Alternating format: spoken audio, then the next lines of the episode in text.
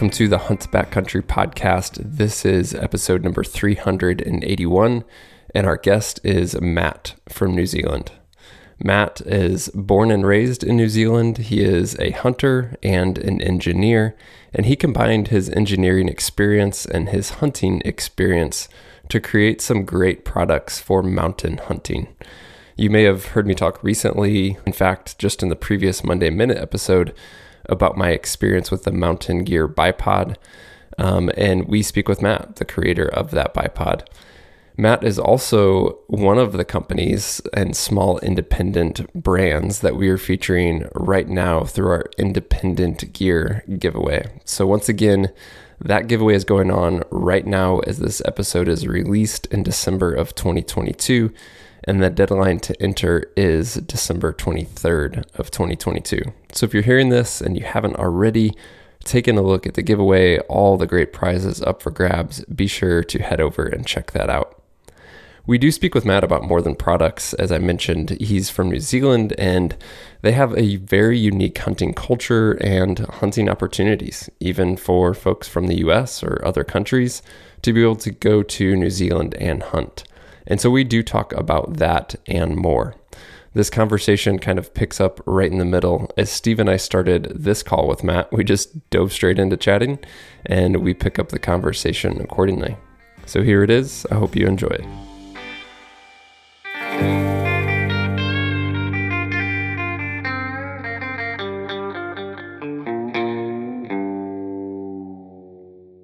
How's the uh, tahr numbers right now? They, I know the government's been trying to kill them as fast as they can, right?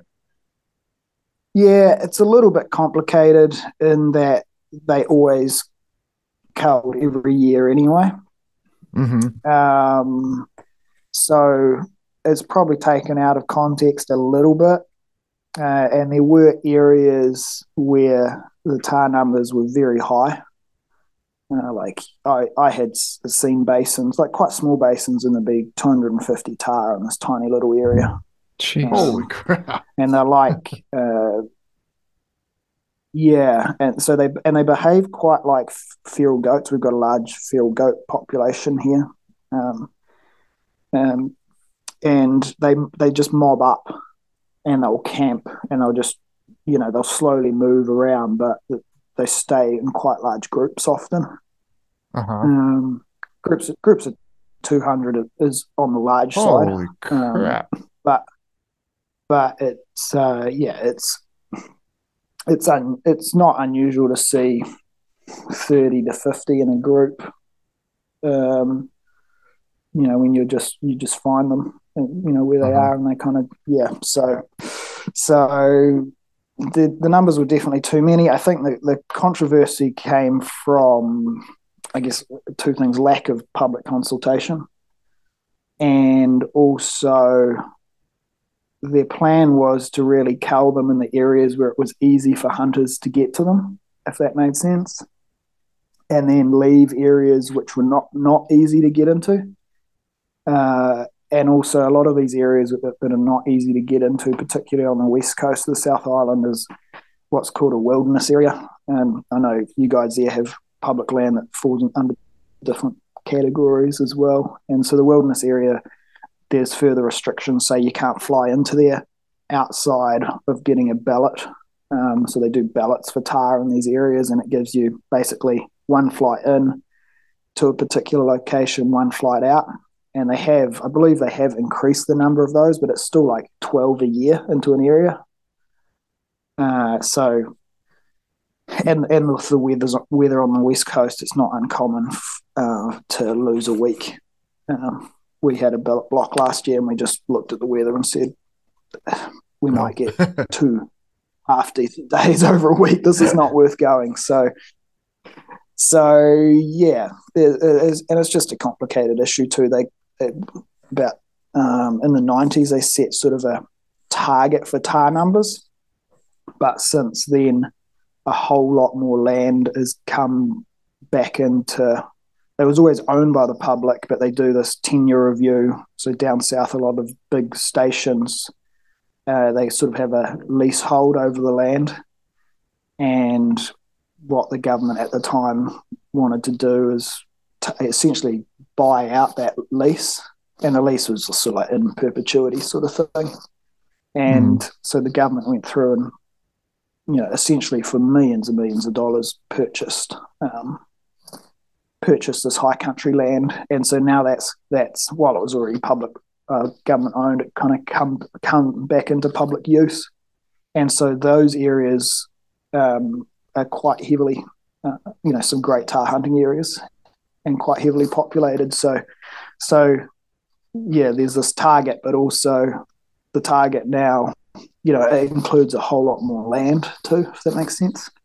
Okay. So, gotcha. Complicated so it spreads out density. Yeah. Yeah, so it's not as yeah. bad as everyone makes it sound right away. Yeah, on the face. No, yeah, and a lot of it was just. I mean, you see this across the board. It's just um, it's a complicated issue and not super well communicated or done. You know, like, and this is one example of that where the DOC, which is our Department of Conservation, um, they, I guess, in charge of running the majority of publicly owned land. Uh, I guess centrally government, central government owned land, and they released sort of their estimate of tahr numbers, and I think it was something like um, around twenty thousand to around fifty thousand and then they just took the middle number and they said, "Oh well, we'll cull ten thousand less than that or something," and and that number's still more than their lower population estimation range. So it's you know, so it's like, well, you're potentially ca- killing more tahr than what you have stated are there.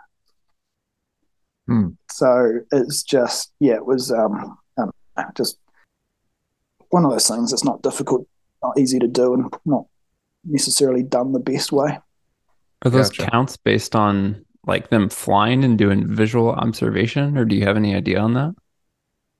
Yeah, there was a there's a video online, um, and it's got surprisingly few views, um, but it, it goes through the count, and they basically did some aerial surveys by helicopter and then just extrapolated that. Um, but that range was so large, you know, the spread of the range was far greater than even the minimum number. And that's just because I think, like, I, I guess, like how I said before, I'd seen, you know, tahr densities and, and little side gullies of 250 to a little area, and that's what I saw. So it's just it's so you know they they group up so much and and it varies so much. Yeah, I mean I don't. You know, it's easy to criticize, but I don't know how you'd get even close to an accurate study any you know number anyway. Right. Is there um some good areas you can hike into instead if you don't draw the block? Yeah, so I personally am not a fan of the ballot blocks generally. Um, and that's because um, unless you're one of the early ones, so they actually start really early. They start, I think, end of April, which is more like a better time of the year to hunt hunt deer uh, than tahr necessarily. Um, but I guess that comes back to just getting enough people into these wilderness areas to hopefully um, you know, manage the population a bit.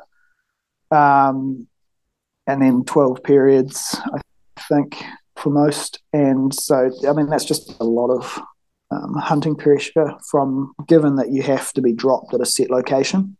Mm-hmm. Um, so, and some of these are, are incredibly steep. Like the Upper Landsborough is, it's um, it's pretty wild country, and there's often, especially if you get snow on the ground. There's just there's not a lot of opportunity to move around. Um, and I know I know some people who flew into one this last winter and, and they spent a week basically not being able to go more than 500 meters from where they got dropped off. Um, Jeez, the snow was just, just so deep. Oh yeah, like the first day they they basically spent digging trenches um, to put get their tent down and then uh-huh. get between tents and stuff like that. Uh, uh, and, I, and, I, think they took a canvas sort of wool tent. Um, they're becoming a bit more popular in New Zealand for those sort of hunts, and you know they had fire and and you know food stuff set up in there. Mm-hmm. Um, and so yes, a little bit of luck of the draw. Um, uh, I mean, I a friend and I we went to we applied for a ballot and drew one last year to go. There's a very specific area we wanted to get to. Mm-hmm. Um, and it was still quite a hike from the drop off point. But we had hiked in there previously. Um, we got dropped off by a helicopter on the edge of the wilderness area and hiked into this area previously, and it was a mission. And so we figured the easiest way to get there is actually by this oh. particular ballot drop off point. Um, so yeah, it just very much depends. But the yeah. the great thing with the not with not uh, and I guess for a lot of people, you know, a lot of Australians come across, a lot of people from, and there's not really any difference if you're from Australia or live up or north in Auckland. You know, a lot of people, it's not easy to say, okay, it's Friday, the weather looks good next week, I'm going to fly down, take the week off. Mm-hmm. So for those people, you know, it makes sense. They've got the week booked. You know, they've got the ballot, they've got their flights. It'll be what it'll be. Mm-hmm. Um, but there's almost unlimited opportunity to if you're willing to walk in. Um, How, what type of you know, what type of hiking are you talking about? Like five miles, twenty yeah. miles? Yeah. It really depends. Tahr's one of the easiest animals to hunt from an opportunity point of view. Mm-hmm. But I generally say and this just applies to all my hunting. I generally say on a Friday night, I've either got to walk 10k or climb somewhere over a thousand meters. Okay. Um, and if you leave the road and just instantly start climbing a thousand meters, you're probably you're, yeah, you're probably still talking five kilometers by the time you get to where you're yeah. going. Uh-huh. Um, and that will give get you generally far enough back where uh, you can wake up in the morning and and not necessarily straight away start glassing animals, but they're in the area. Yeah, um, gotcha. move along the ridges and you'll find them. But tahr in particular, I guess it, again it depends what you're looking for, but there's places where you can hike in a, a, a couple of hours and uh, and start seeing start animals at least. Yeah, whereas deer are very different. Um, I mean, you might spot one on the river flats, but uh, hunting public land stags here is um, when someone shoots a, a, good stag. Generally, it's very hard, well, you know, hard yeah. earned. Yeah. Um, but even just finding a, you know, a three-year-old stag that's nice, but you know, not got the age. Nothing. You know, you're you're still talking a pretty good effort. Yeah. Um, so Sweet. yeah, whereas a tahr, you can you can find a four and a half year old twelve inch tahr, um, not not too far from the road if you get lucky. You'll find mm. juveniles and nannies around. Hmm. Okay. I want to talk about like the hunting New Zealand in general, like a lot of stuff we just hit. Um, I'm glad we touched on. We'll we'll talk more about hunting and then your products and obviously the intersection of that of hunting in New Zealand, the uniquenesses of it, and then how that led you to developing some of the products you did. But like before we get into that, what's your background? Um, I'm assuming I think born and raised in New Zealand, but like at what point did you start getting in the mountains? At what point did you start hunting? Tell us just a little bit of that background and context. Yeah, so I live um, it's about 30 minutes south of Nelson, top of the South Island in New Zealand. Uh, I grew up here, was born here, grew up here, and my family's been here for a long time. My dad grew up up north, but as his family came into both my mum and dad's family came into New Zealand through Nelson in the 1840s, and my mum's family lives on a na- neighbouring farm, and I don't know th- th- this is as far as they got in you know over hundred years. So this is yeah pretty much very home for me. I went to I used to sail competitively a lot, dinghy racing, and so I went to Auckland to study and do that. And I did a mechanical engineering degree up there. Uh, and then came home, for, worked on the farm a bit, and then actually spent a couple of years kind of casually working and having fun in, in Texas. And then I came back here, and I'd always, you know, growing up on a farm, you do, you know, you go out and shoot rabbits and cats and stuff, hares in the evening and at night. And hunting was always something I'd done a little bit growing up. Uh, never really did, did anything on public land as such, but you know, the odd time as sort of you know between 16 to 18 you go out and often it would be spotlighting on private land and you'd see some deer and the group of you would put you know you, you wouldn't want to know how many bullet holes in these animals and you chuck them on the back of the ute and that's pretty you know i guess being younger you, you learn how to do things better but it's also relatively typical here um, public on private land there's next to no rules um, regarding, you know, our, our, game here is seen as pests. So spotlighting's fine. Um, you know, you can shoot the animals and never take a step closer too. So uh, those sort of things are, yeah. So that's sort of my experience in my younger life, and then coming back from Auckland always wanted to do more hunting and more stuff in the mountains. Um, and my parents did quite a lot in the mountains, um, I guess, in their earlier years. Um, both both climbed uh, Mount Cook and mountains here. They never did anything internationally. Um, but my dad spent a year in Antarctica with the guy Rob Hall that features in a bunch of those movies about the disasters on Everest. Uh, so, oh, my mum, and they were quite into adventure racing as well. My dad did did as well and was very good at um, river kayaking. My mum won what's called a race here. It's called the Coast to Coast. We start on the South Island on the west coast, and of like a a very long day. Um, by different methods getting over to Christchurch.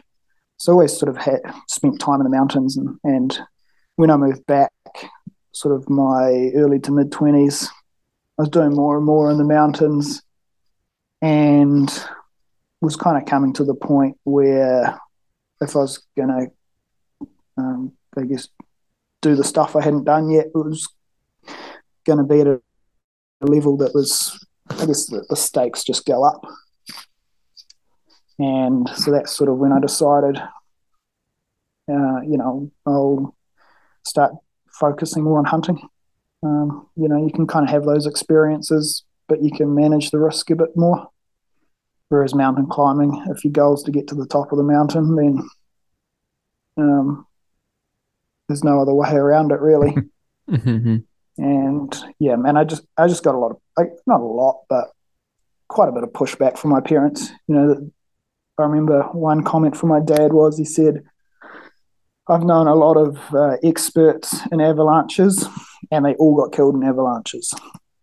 So, you know, it's just one of those things that the more time you spend in those dangerous situations, at some Matter point, time. Yeah, it's just just has has to happen once, um, and you're done. So, I guess that's when I really spent more effort on the hunting side of things. And at that point, I hadn't done heaps of uh, hunting on public land, really. So I basically spent a year walking around the hills, not seeing anything. And then it's just one of those things that just clicked. And then, you know, you spend the next year walking around shooting the first thing you see of every different species. And just that natural evolution of you just start getting pickier and also some of the places I would go, it's not that fun to carry an animal out if you don't really want to. Um, you don't really want to carry a meat animal out 20 kilometres.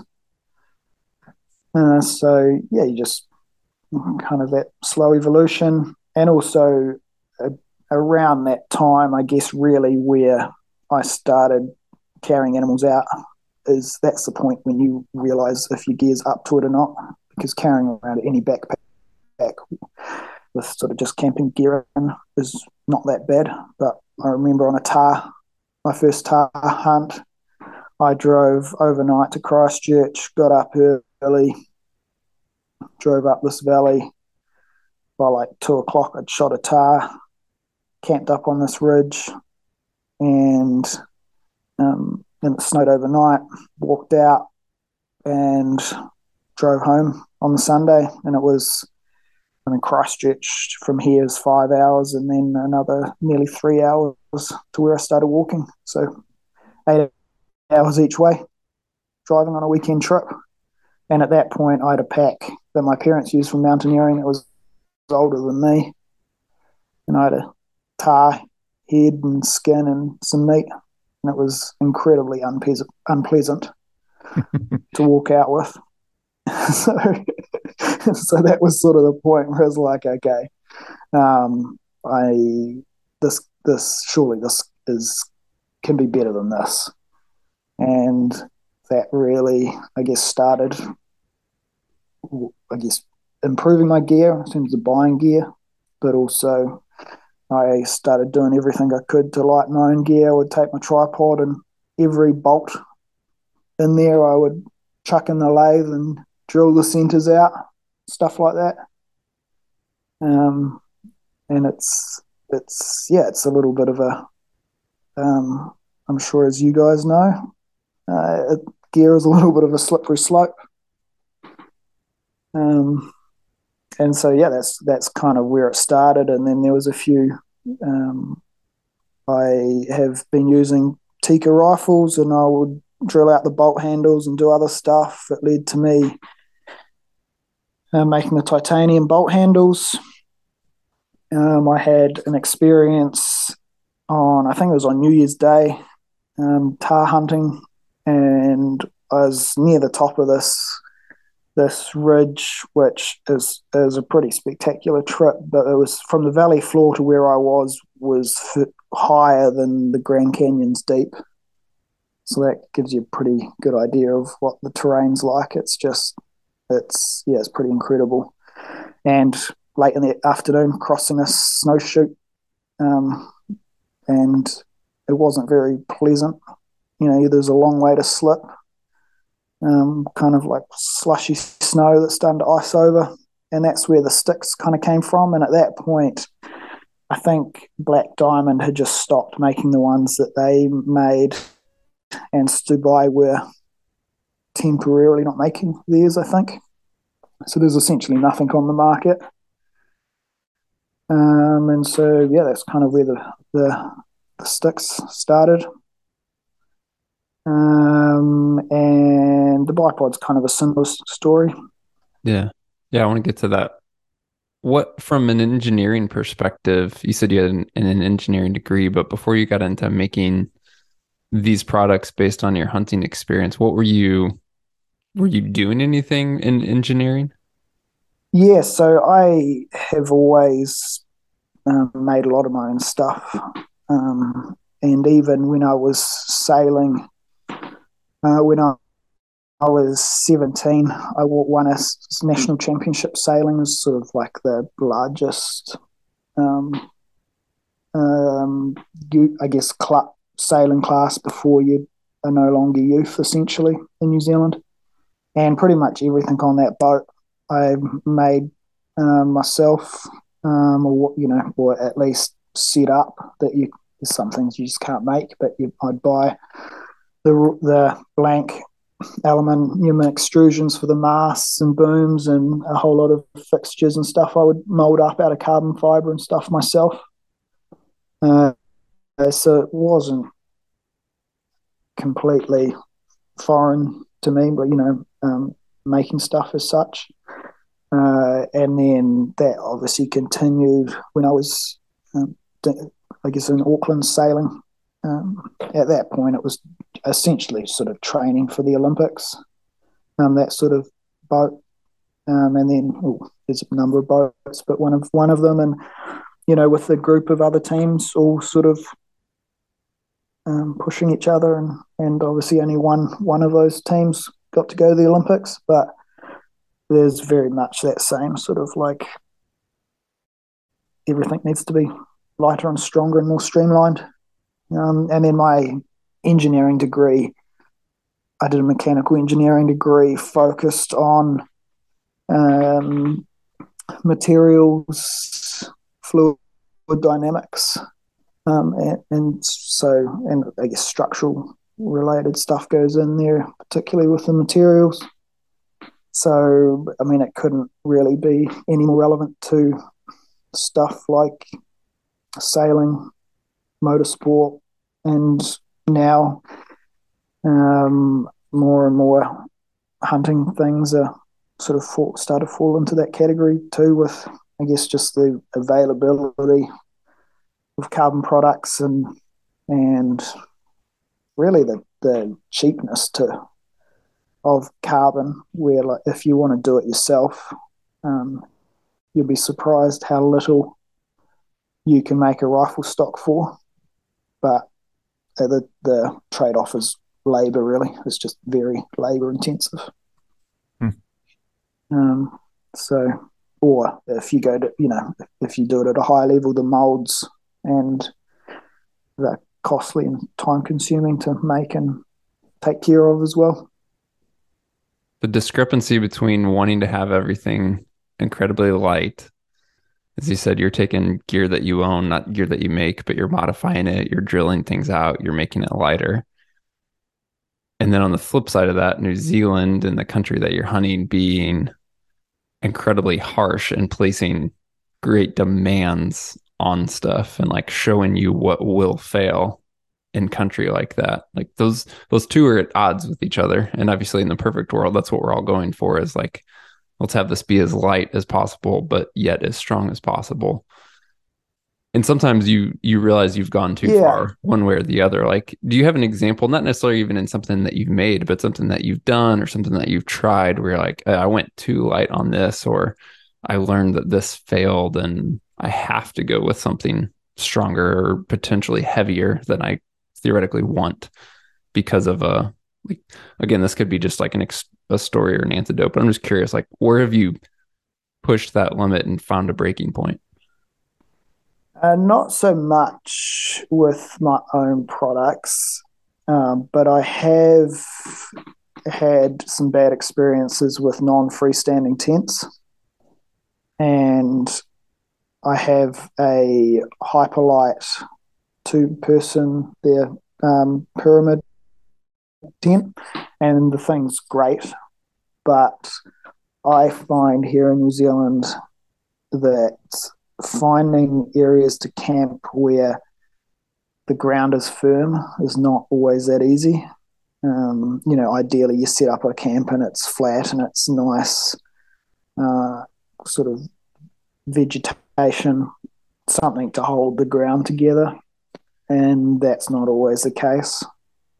I had one really miserable afternoon in particular hunting deer, and it was just howling with wind and raining, kind of sleeting, and yeah, that I just could that I just couldn't find anywhere to that the the teepee would really stay well pegged down. So that's one example, um, and I'm definitely a fan of freestanding tents as a result. Um, but I think having lighter gear makes you more capable too. So it means you can being lighter on your feet, moving. I do a lot of a lot of my hunting is I'll pack up the tent and camp every day. So any weight you can remove means you're just more nimble, lighter on your feet, so you're less kind of prone to having issues, or if you do, you can manage them better. Um, but I, I also think that a lot of being in the mountains is is about just being self sufficient and not going as hard as you can. And a lot of my hunting on like my weekend missions, you know, climbing that thousand meters um, after work on a Friday, like I often find I have cramping issues. And my legs just start to cramp up. I'm fine the next day, but it's it's just a matter of managing your body, and I think the same applies to your gear. That nothing's bomb proof, but you need to know it well and be able to manage it and and you know things like don't if you get a brand new tent the first time you set it up shouldn't be on you know a week long trip where you're flowing in somewhere and you realize that oh there weren't there weren't pegs in here or something like that or it's blowing a gale and you're not super familiar with how to set it up.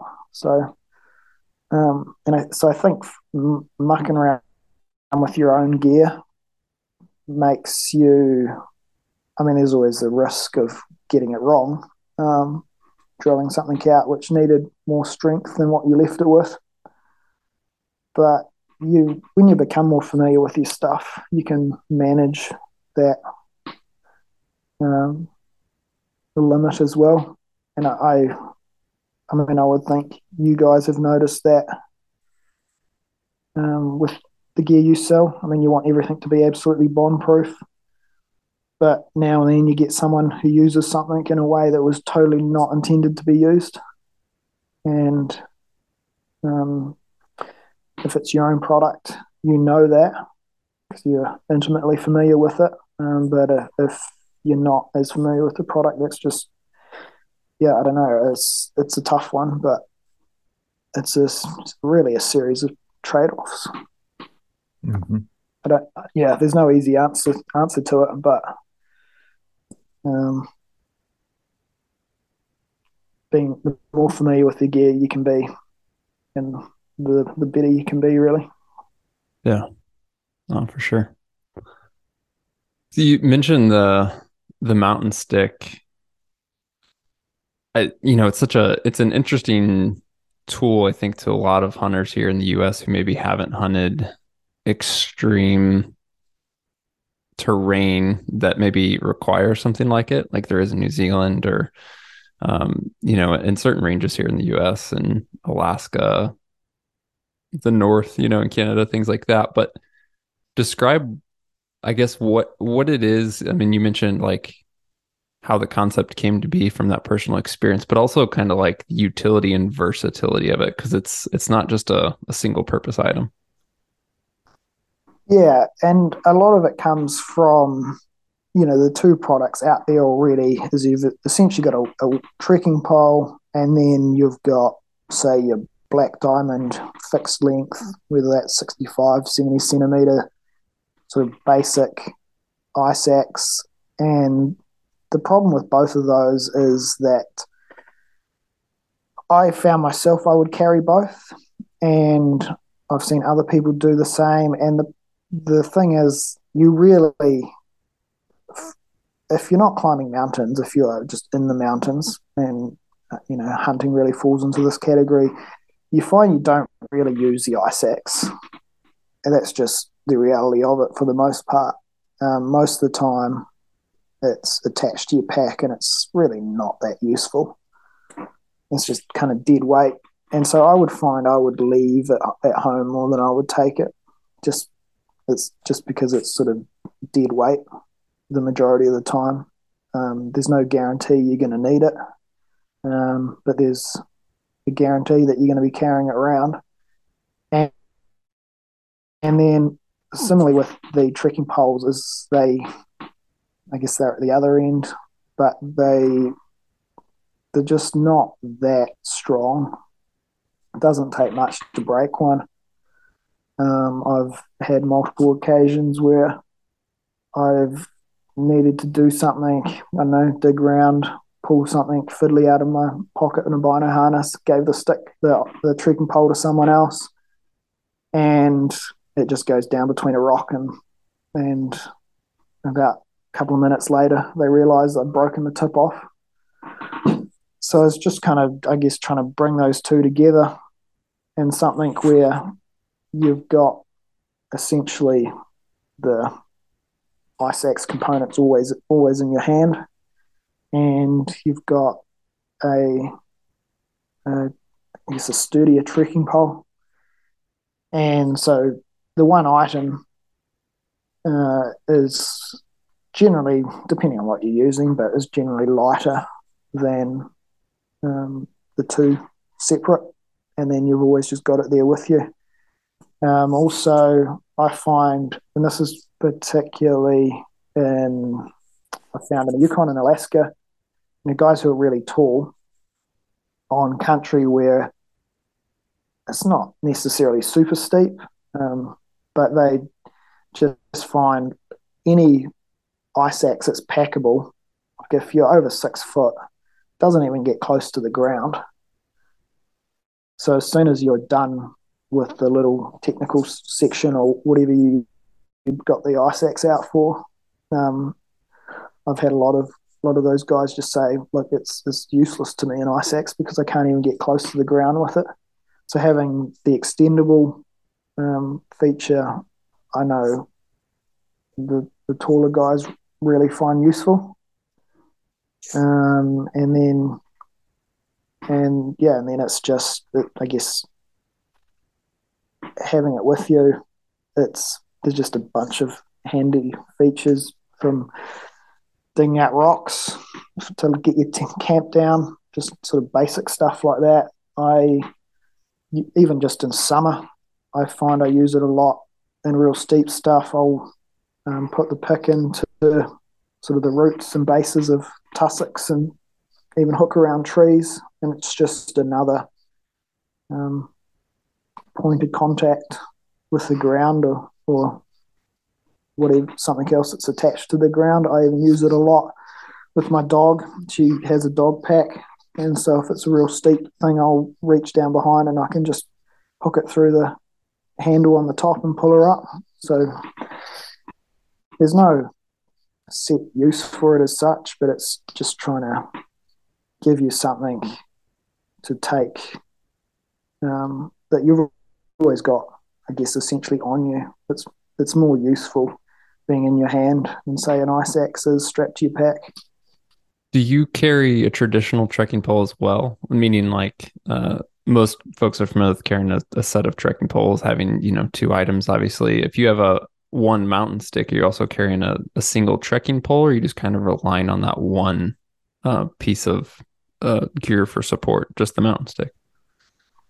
Yeah, so that I do just the one, um, and even when I previously have taken a trekking pole, I would just take the one as well. So I know a lot of people take two trekking poles. That's just partly um, personal preference, and also often the country I'm in, a lot of the country is not just having one thing in your hand is easier. It's a lot of the country here in New Zealand is not super open.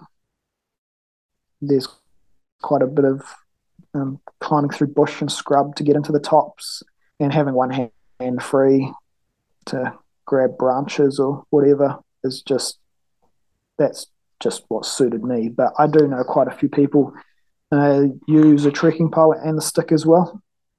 And then, you know, I guess once they get into terrain where they're more hunting, often they'll they'll put the trekking pole on their pack. But yeah, that's just my personal preference. Yeah. One thing that uh, I've noticed, like on my goat hunt, we had the mountain stick, and definitely with climbing, there was pretty much zero need for the two trekking poles like you said like just having one item of support just the mountain stick was great there was times descending with a heavy pack where it was beneficial to have both but on that hunt and in that terrain it was a it was a small percentage of the time um, that you necessarily wanted or even needed to have trekking poles in each hand but as you said it's very terrain and context specific because a lot of the other hunting i do if there's opportunity to use trekking poles, you may want both, but it really depends, as you said, on on vegetation, steepness, thickness, cover, all that stuff. Um, that really dictates whether or not that's going to be beneficial or even possible, really. yeah, and I, I, you know, you see the photos, and there are, is some hunting like this in New Zealand where you know you see someone packing out, and it's a long, gradual walk downhill, and there's essentially no vegetation on the ground, or it's sort of, I guess, burnt off grass in winter or in the colder months, and you know that sort of situation. I can absolutely see why someone would want two trekking poles or, or you know something in each hand.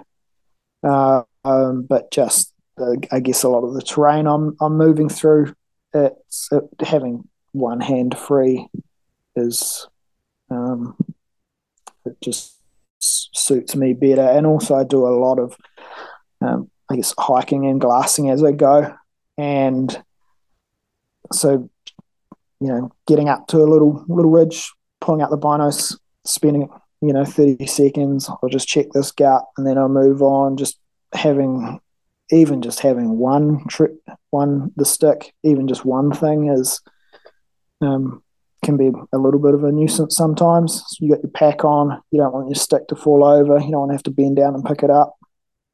Um, so just having two things to manage would yeah, be a bit of an in- inconvenience. But yeah, again, that's just that's purely personal preference and and what suits the type of hunting I do.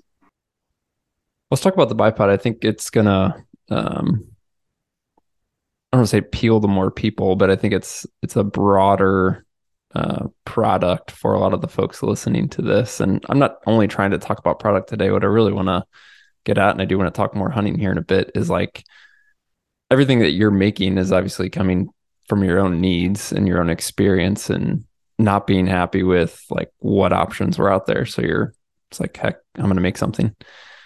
What, what in the bipod? Like, give us an overview. Because one thing I'm, we've talked a lot about on the podcast, Steve and I both personally, is for us, we don't shoot many animals in all reality off of a bipod. It's it's more rare. And so for us, when it comes to a bipod, it's like we want something to be really light because we're we're probably going to pack it and carry it, but know that it's not critical. So we don't want to carry more weight for something that we may or may not need. And then we want it to be able to quickly attach and detach, meaning we don't want to leave it on our rifle because there's, again, um, more chance than not that we're not shooting with it. And so we want it to be super light, packable, but quickly deployed if if that shot opportunity in that position comes about. And your bipod checks all those boxes and provides a lot more versatility in terms of adjustment than anything I'd ever tried before. And so I was pretty blown away to have a bipod that's five ish ounces, quick attach, quick detach, yet it can pan, it can cant, it can adjust in height. Um, you know, you can change the angle of deployment on the legs. Like it's it's pretty crazy, but that's just my experience and perspective. I don't know your backstory on why you developed it, when you developed it, and all that stuff. So I just kind of love to hear that the personal behind the scenes on it. Yeah, and and I think this probably comes back to we have somewhat similar styles of hunting where it's all sort of backpack based, decent hikes in, decent hikes out, and weight, you know, just plays a huge role in in your enjoyment in terms of moving around. And so I felt the same for a lot of years. I moved away from using a bipod at all just because I found they weren't that easy to get on target quickly. Just better off with my pack. Um, and then I purchased one which was more a target shooting bipod, but it had similar features to what mine's like now. Uh, and I got a few different options, but the main one's the mountain bipod. So I'll just talk about that. Uh, but and I really like this this um, this bipod. The only problem was is that it weighed over half a kg, so over a pound. Um, and uh, but it was so good that I lugged it around the mountains for a couple of years. And it was always on my mind that, like, this is great, but surely this can be done at least half the weight. And then it would have been about three, four years ago. I actually did up a design and I priced it all up and, you know, had a, my best guesses at what it would have to retail for. and I just thought there's no way anyone would pay that. And I guess since then, um, more and more bipods have come on the market. Um, there's been more of a push for, I guess, lightweight um, hunting bipods and, and, and, I guess just lightweight backcountry hunting stuff and in all aspects has really progressed.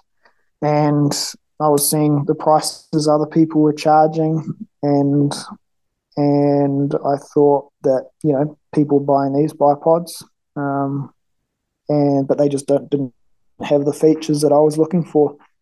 So I basically pulled out the design and and uh, in, in terms of sort of design principles, essentially nothing's changed. Um, made some alterations, changed sort of material selection here and there, and then and so yeah, that that kind of about a year ago, I essentially had the product I was happy to go into production with.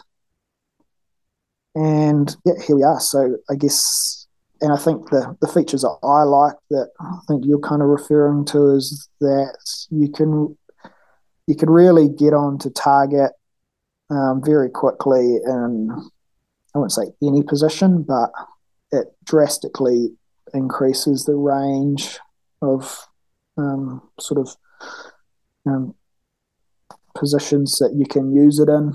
And one thing that's been incredibly popular is how the legs spread out, and your absolute minimum height can be uh, eight centimeters. So I think that's about um, two and a half, three inches high off the ground, and and it's I guess in the mountains a lot of sort of shots where you're shooting down on animals. So just being able to get your rifle low um, I'm, you know, everyone's shot off a bipod where they're trying to shoot flat and level, and because of the height of the bipod, you're awkwardly holding uh, the butt of the rifle quite high off the ground, and it makes it really hard to get that third point of contact.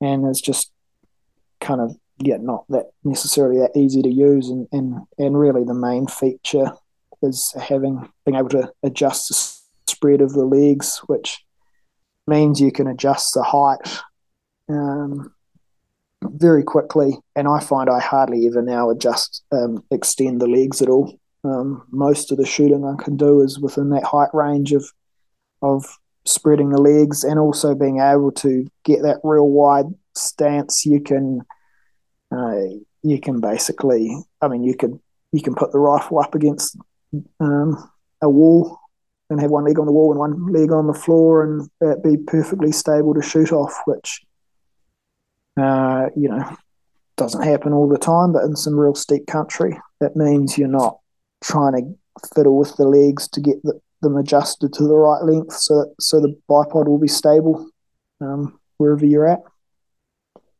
So, yeah, really, I guess much much the same philosophy that you're talking about that um, the best way to save weight is to not take something.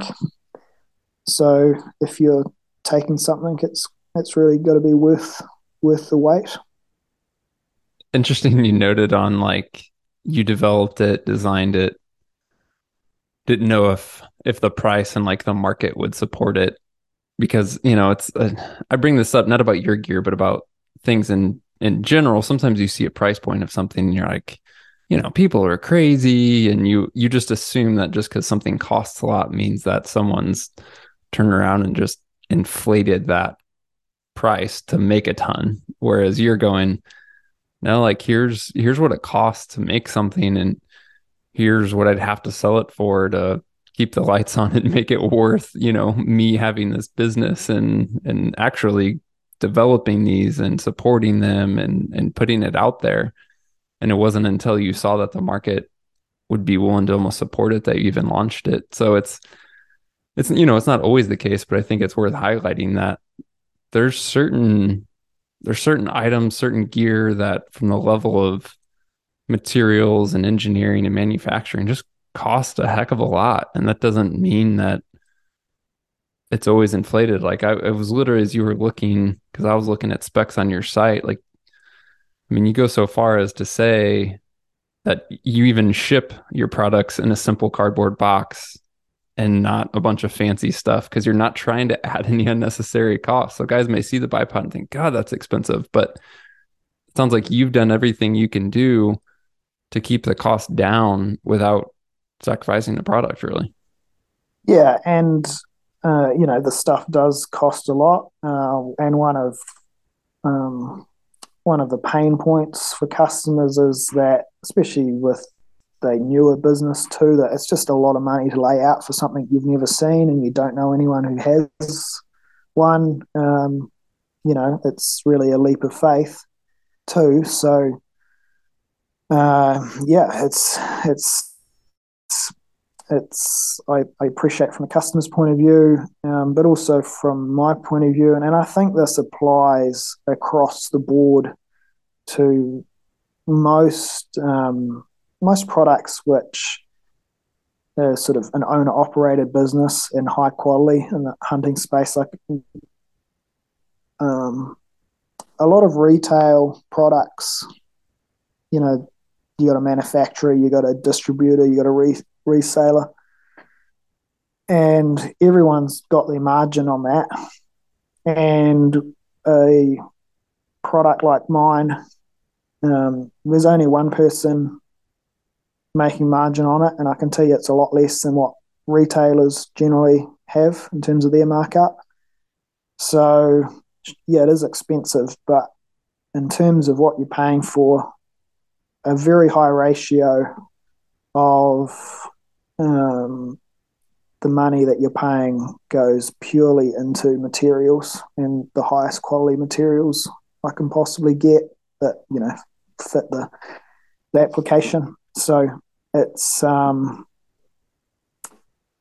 yeah, maybe there's a little bit more value to be had there if it was more mass produced, but then it's not that easy with sort of niche, high value products. Um, so yeah, I mean it's a lot of money for the customer, but be rest assured that every dollar I can is going into the highest quality stuff, components, and manufacturing techniques, and as little as possible is going to um, other costs. Um, shipping is a major one, so trying to minimize that as much as possible. Uh, and that was part that was partly played back to the mountain stick, partly played into the, the redesign where the the axe and the pick are detachable. A lot of that is purely comes down to shipping cost. The fixed head just I mean, I'm shipping ear around the world.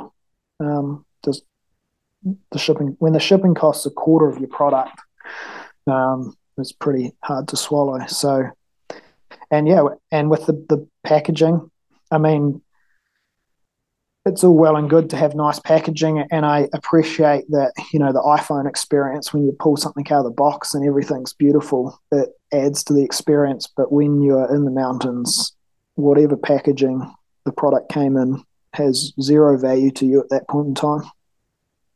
Yeah, absolutely. So touch on like mentioning shipping. You have what I think is obviously your original business, original store, and like its own separate website for New Zealand, and then you now have mountaingear.us, so a US specific store. Um, are you shipping products like all orders from mountain gear.us ship from the us or like what how does that breakdown work and how have you made that uh, business decision to have like a, a, new zealand specific presence and then a us presence. And obviously customers from across the world can also get gear as well. But for our us listeners what does that look like? Yeah so i guess a lot of it comes from just um, anyone who ships a lot will know that um, shipping is a bit of a pain.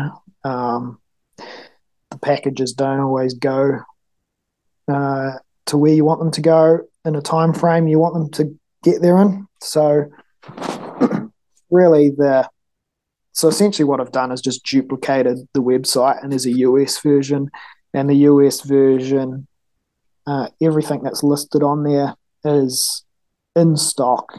I've uh, a friend who, when I was living in Texas, he um, he's a firefighter in Oklahoma, and so essentially he works part time for me. I ship product in bulk to his place, and then he distributes it. So it works out around the cost of having him do it is roughly about the same as me sending individual packages from New Zealand. Um, but then also should be in stock there, and it takes you know a couple of days, um, ideally, to get to the customer as as opposed to sometimes sort of three weeks from New Zealand.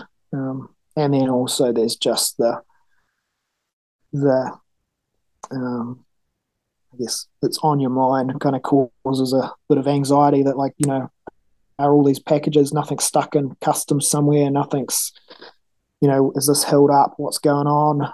Um, it's just yeah it makes it much easier um, from my point of view. So anything on the .us website should be in stock um, and it's based in Oklahoma so pretty central location shipping wise and it um, I, I, have been having a little bit of trouble keeping stuff in stock. Uh, so there has been items where I've been selling them back ordered, but when they're back ordered, they're actually all packaged up and on the way to the US, and generally that takes um, a week. And so recently, I have sold a bunch of back ordered bipods, but it was it was purely what's in the box on the way to the on the way to the US. Um, so yeah, try and um, just try and make it easier for everyone. Um, and and also, I don't like.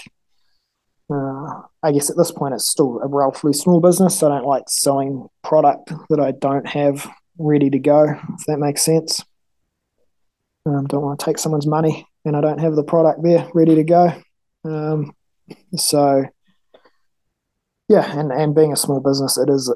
Um, I mean, people have been great. Everyone's been understanding and and somewhat patient about my lack of avail- availability of stock. But the um, I've got there's another shipment of stuff that's just arrived over there now. But the last lot of bipods I sent over there, um, they everything in the box was spoken for within 24 hours of me post of me, I guess essentially entering the stock into the website for purchase. So a little bit hard to manage. Uh, you don't don't know whether my stock's going to take two weeks to sell or I'll wake up in the morning and it's all sold. Um, yeah. The, the joys of a small business, you know. yeah. Um, I just gotta uh, certainly relate to that. It's been nice over, over over the years. You get more data and you can start to predict sales, and life gets a lot easier. Those those early days are rough. Yeah, and it's I mean, if selling out overnight is not the end of the world. yeah, yep, yep, yep. But uh, you know, mean, then the emails start coming in. You know, when are you next going to be in stock? And you're working overtime yeah. to try and get the product all, all completed and, and packaged up and and on its way. So, uh, and yeah, as as you get bigger too, I think those fluctuations are just not as much and um, yeah, have other people to help out a bit more. Um, but yeah, so anything anything on the US site should be should be readily available, or at the worst, the, your your orders allocated to a product that, that's there specifically for you. Yeah, that's on the way. Cool. Steve, I know that hunting New Zealand has uh been on your list and hopefully is going to be happening here soon. Like, well, we have Matt. What questions are on your mind just about hunting New Zealand in general, or any specific gear questions, anything like that?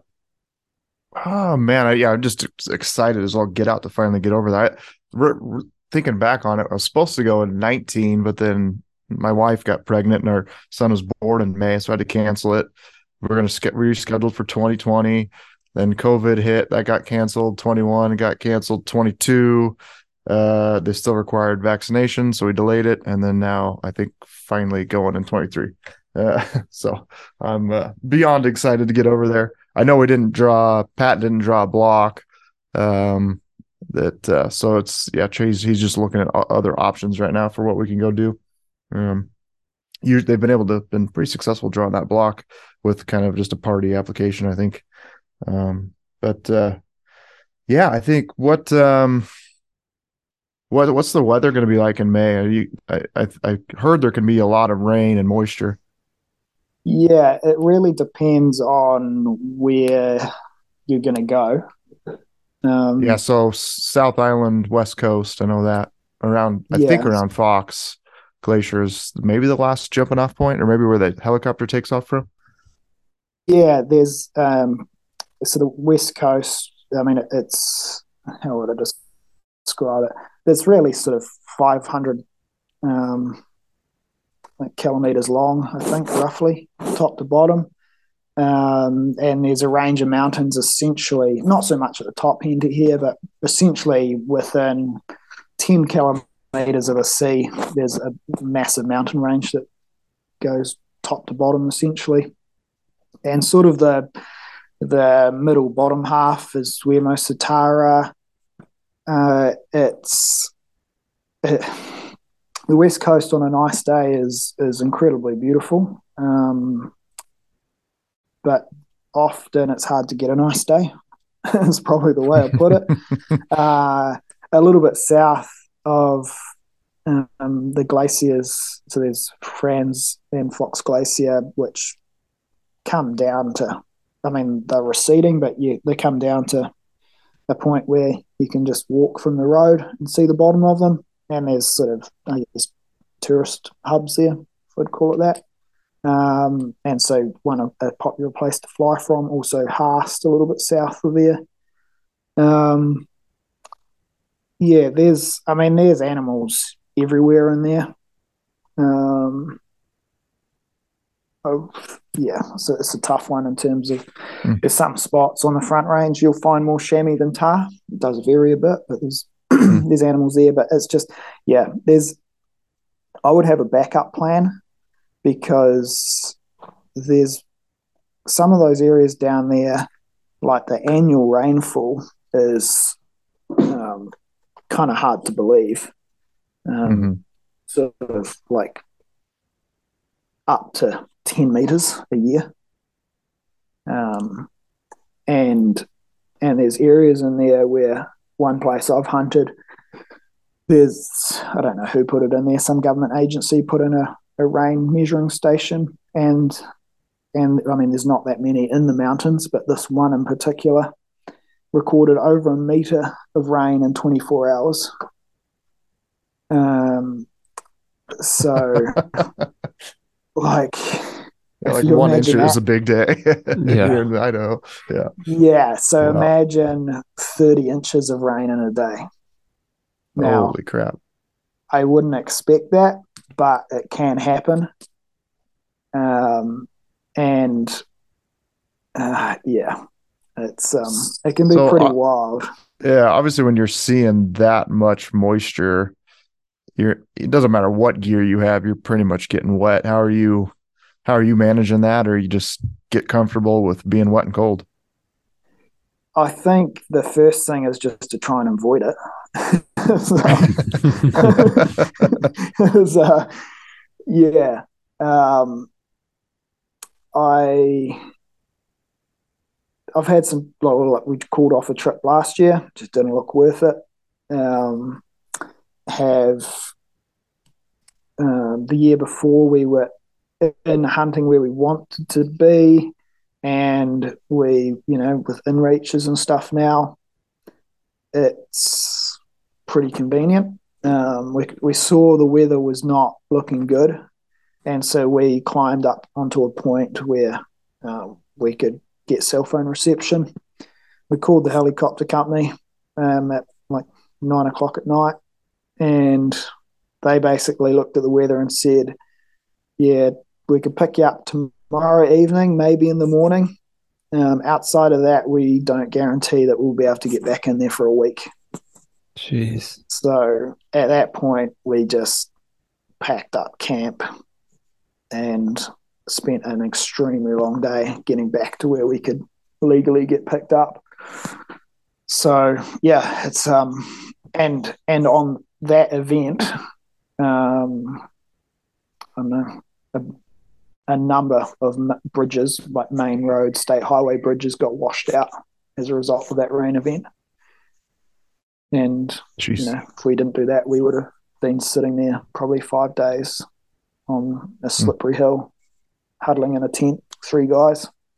So, so yeah, sounds a lot like Alaska. Yeah, yeah, like my yeah. goat hunt.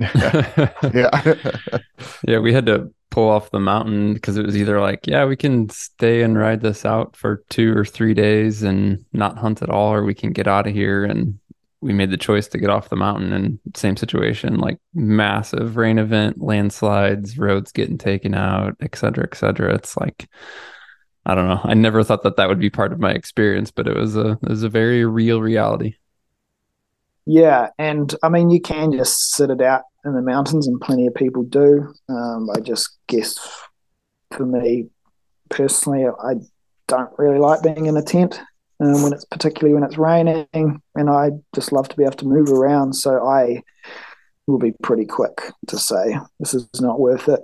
And then the great thing about New Zealand too is that the east coast, like if you're in um, if you're in Haast, um, Franz Josefsbad's about another hour's drive away. But if you're in Haast, it's I don't know, an hour over, and then you come out close to Wanaka, and two hours drive north from there, you can be in what's essentially a completely different um, climate, really. Uh, much okay. drier. The hills, uh, I mean, they can still be pretty pretty wild, but they have a lot less vegetation. Um, yeah, just a lot drier. Um, big sort of like braided river valleys with um, mountains that are generally about 1500 meters from the bottom of the valley high and yeah you could you could fly out in the morning on the west coast, and I could guarantee you you could get into Tahr on the on the east coast on the same day. Oh wow! Is there just as many Tahr on the east coast as the west? Yeah, it's hard to tell. That mm. the real differences they're much easier to find, just because there's not the dense vegetation. You can move around much easier and faster, so you, you can just open up more country quicker. So I don't, uh-huh. yeah, I don't know if I can give a yes or no answer to that, but they're definitely yeah. easier to find and easier to find new ones on the East Coast. So yeah, it's worth having a couple of um, options. backup options. And I mean, the only thing to consider is that on the on the when it rains in the mountains, often a lot of that water comes down on the east coast side still. Um, so it's just really um, I guess if it is raining a heap, having an option where you can walk in and out where you're not doing river crossings even on the east coast because it, that can be an issue too. Like I've got a spot mm. where I go with my sister and we try and go every year. But every time we made plans, um, you know, it would rain somewhere in the hills and the river would be three times what we would just go on and look at the government the, the, the local council um, river flow data and you see the rivers three times the average flow, and you say, okay, well, that was waist deep in parts getting up that river last time. I don't think we're yeah. crossing it at three times the flow. um, so yeah, just having, um, just I guess being aware that uh, if you want to go hunting, you just got to be able to get in in and out without um, river crossings, which limits it a little bit, but there's still it's just I mean, the South Island's 30% public land and it's essentially 100% huntable with essentially no rules. We don't have bag limits. We don't have timing limits. We don't have, yeah, any day of the year you can shoot as many animals as you want. That's essentially, crazy. there's a few exceptions, but essentially. How, earlier you mentioned packing out tahr meat. How does the how does that eat? That's quite good. Yeah. Yeah. I um I don't I don't mind it at all. Uh, chamois meat's not looked on quite so good. It's quite tough. Um, but Tahr meat, yeah, and especially, uh, I mean, things are changing a little bit because about you know, I guess given the car, the Tahr cull a little bit, but um, yeah, there's just been so many nannies and juveniles in a lot of those groups where um, wouldn't be my first choice to eat uh, an old bull, especially when they've mm-hmm. been rutting. Um, they're not going to be terrible, but there's also probably within a very short distance from those bulls, there's going to be a bunch of juveniles, and you don't get a heap of meat off them, but you pretty much don't even need a knife to pull them apart. It's yeah, you don't really get any any more tender meat, and given the given the numbers of them, you don't need to f- feel like you're damaging the future population either. Right, right, cool. Yeah, I can't wait. It's gonna be fun trip. This is a super broad question, but when you, because I know you like I don't want to say keep tabs or follow, but you're aware of like the US hunting space. Obviously, like even you're selling your products here and whatnot. But like, what's one thing that stands out to you? Growing up in New Zealand, continuing to live there and hunt there, when you look at the kind of the culture of of hunting from afar, what's just one thing that surprises you or intrigues you about it? I know that's super broad, but does anything come to mind? Yeah, I mean it's it's very, very different. We I guess in New Zealand, you know, there's pluses and minuses. The plus being that, you know, you, there's no limitation. Well, the only limitation on your on the hunting time is really limitations you set up for yourself. And I mean, the great thing about that is you can get a lot of experience very quickly here. Um, you know, if, if you're someone living in the US where you just can't afford to travel much, and you know, as most most young people, you know, in your early twenties, you can't afford to go out of state and take a month off to go on big trips. Um, and so, for someone you know, in that position here in New Zealand, you can still go hunting every single weekend of the year and shoot something, whatever you like, every single weekend of the year. So there's just that opportunity to get a huge amount of experience very quickly. Um, but then also on the flip side, we just don't have, um, really just don't have the cool range of species that that you guys have over there. Um, you know, we've, we've essentially got Phil goats, um, chamois, tahr, and chamois and tahr are both goats as well. And then majority of the country's got red deer. Um, we have pockets of fallow deer. They more tend to like easier farmland sort of country, um, so not as prevalent on public land, but they're still there in places. And then we've got white-tailed deer in like two very defined locations in the South Island. Um, sika deer, pretty widespread across the North Island, and then Rusa in a, in a few others. So, um, yeah, there are a few places you can sh- shoot wild cattle, um, but other than that, no wolves, no no predators whatsoever.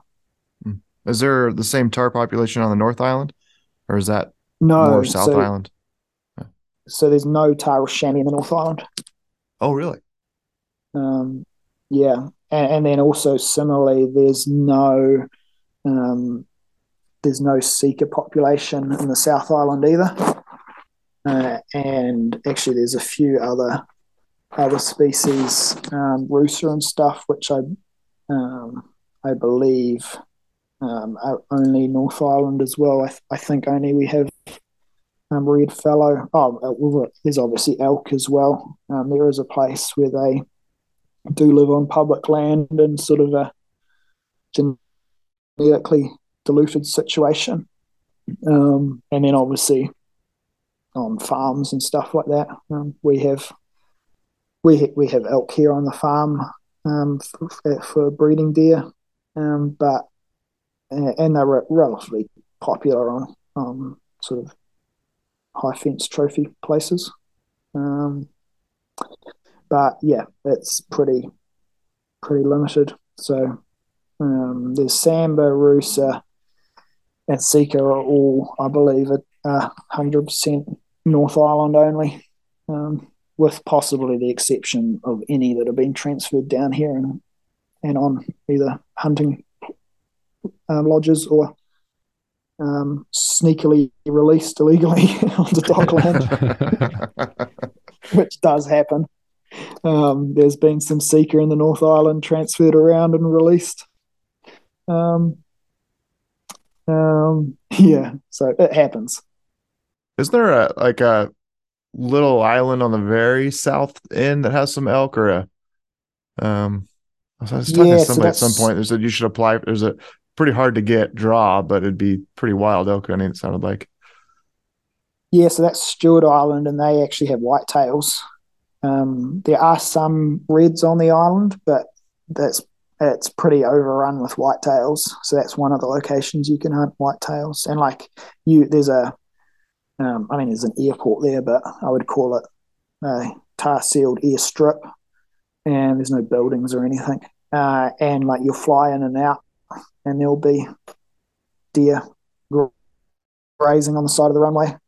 Uh, and you go to um, there's sort of like a, um, I mean, there's public land, public tracks, and and public huts, sort of like pretty well spread out through New Zealand on public land. Um, there's great infrastructure and and we have what's called great walks is I know whatever it is a dozen sort of walks that the that are I guess notable and and the government has just selected those to market to I guess as part of our international sort of tourism um, campaign. And so there's one on um, Stewart Island as well. And so you can't hunt around those huts and stuff but it's not uncommon to well, like when I was there, I reckon I could have probably caught some of these uh, yearling whitetails by hand, um, just by ambushing them. yeah, get within a couple of meters very easily. Um, so yeah, there's no shortage there. Um, and then there's one other small population close to Queenstown. Um, but yeah, so there's uh the elk are in Fiordland National Park, and there's a ballot for that every year, and they're getting okay. more and more restrictive of hunt hunting over summer months. So essentially, you can't um you can't really hunt stags uh, or bulls um, unless you draw or over winter, which uh, Fiordland's a pretty miserable place over winter. Um, can rain pretty heavily at any time of the year. So, but yeah, lots of opportunity. Just um, not necessarily lots of species opportunity, but you do have the plus where I can be pushing through the bush on a Friday night, climbing the mountain, and I'm not having to worry about encountering a bear or a snake or poison spiders. um, the only thing that could possibly harm me is either myself or going off a bluff. That is um, nice. So, that would be yeah. nice not to have to worry. No ticks. That's the big one for me. yeah, I mean we do have ticks here, but oh, you yeah, do. Just, oh, yeah, but they're just not an issue. Um, with regards to getting them on humans, um, and they just they're not an issue on DOC land. They're more just like a farm thing. Like we have ticks here on oh, the farm okay. that, that we, you know, have to manage and treat our animals for. Find them, find them on my dog quite often, but never on me. Interesting. So, yeah, pluses and minuses. Mm-hmm. Yeah. Well, it's been cool to connect, Matt, hear more about New Zealand and your products. And uh, I have a feeling we may have to do this again in the future. And listeners may have some questions that we want to reach back out to you to kind of have you share some opinion and expertise on for sure. So if you'd be up for it, may have to have you back again. Yeah, yeah, no, anytime. And and I'm got a list of products I'm working on in the future too. And you know, they're again they're um, I'll kind of kind of refuse to make a product that I don't want to use myself. And so sort of based around personal experience and and and yeah, sort of that ideally work um, in the sort of hunting situations I put myself in. Nice. And uh, Mountain Gear, which is mtngear.us, is the best place to point listeners. Yeah, so uh, everything's sort of uh, websites mtngear.us or .nz, either or, and the same across um, social media. Um, often the, the the .nz one has a bit more, just because I guess it's easier for me. Initially, stuff's not necessarily always available in the US um, right off the bat, but either either will get you in the right place. But if you're looking to order anything online, um, go to the .us one first, and hopefully it's in stock. Awesome. Well, thanks for the time, Matt. No problem. Nice to talk to you guys. Well, I hope you guys enjoyed that conversation as much as Steve and I did. It's great to get to know Matt and to learn more about hunting New Zealand and the products that Matt is working on as well. Couple final things. One, the independent gear giveaway is going on. Quick reminder on that. There's a link in the show description and you need to enter before December 23rd of 2022. Next, we would love to hear any questions you have for us for the podcast. You can send an email to podcast at exomountaingear.com or look for the link in the show description that says leave a message. And by using that link, you can leave us an audio message that we will answer on a future Monday Minute episode. And finally, just want to thank you guys for the continued support. Your feedback on the podcast, the fact that you guys are leaving ratings and reviews and sharing it with a friend and all that does help us tremendously. And the only reason that we keep doing this podcast and that we've been doing it since 2015 is because of that feedback and support. So thank you. And if you want it to continue, then we appreciate that support. I hope you guys are enjoying this time of year and have some great times with friends and families around the holidays. Merry Christmas. If you haven't yet, hit that subscribe button so that you receive the future episodes automatically, and we'll talk to you soon.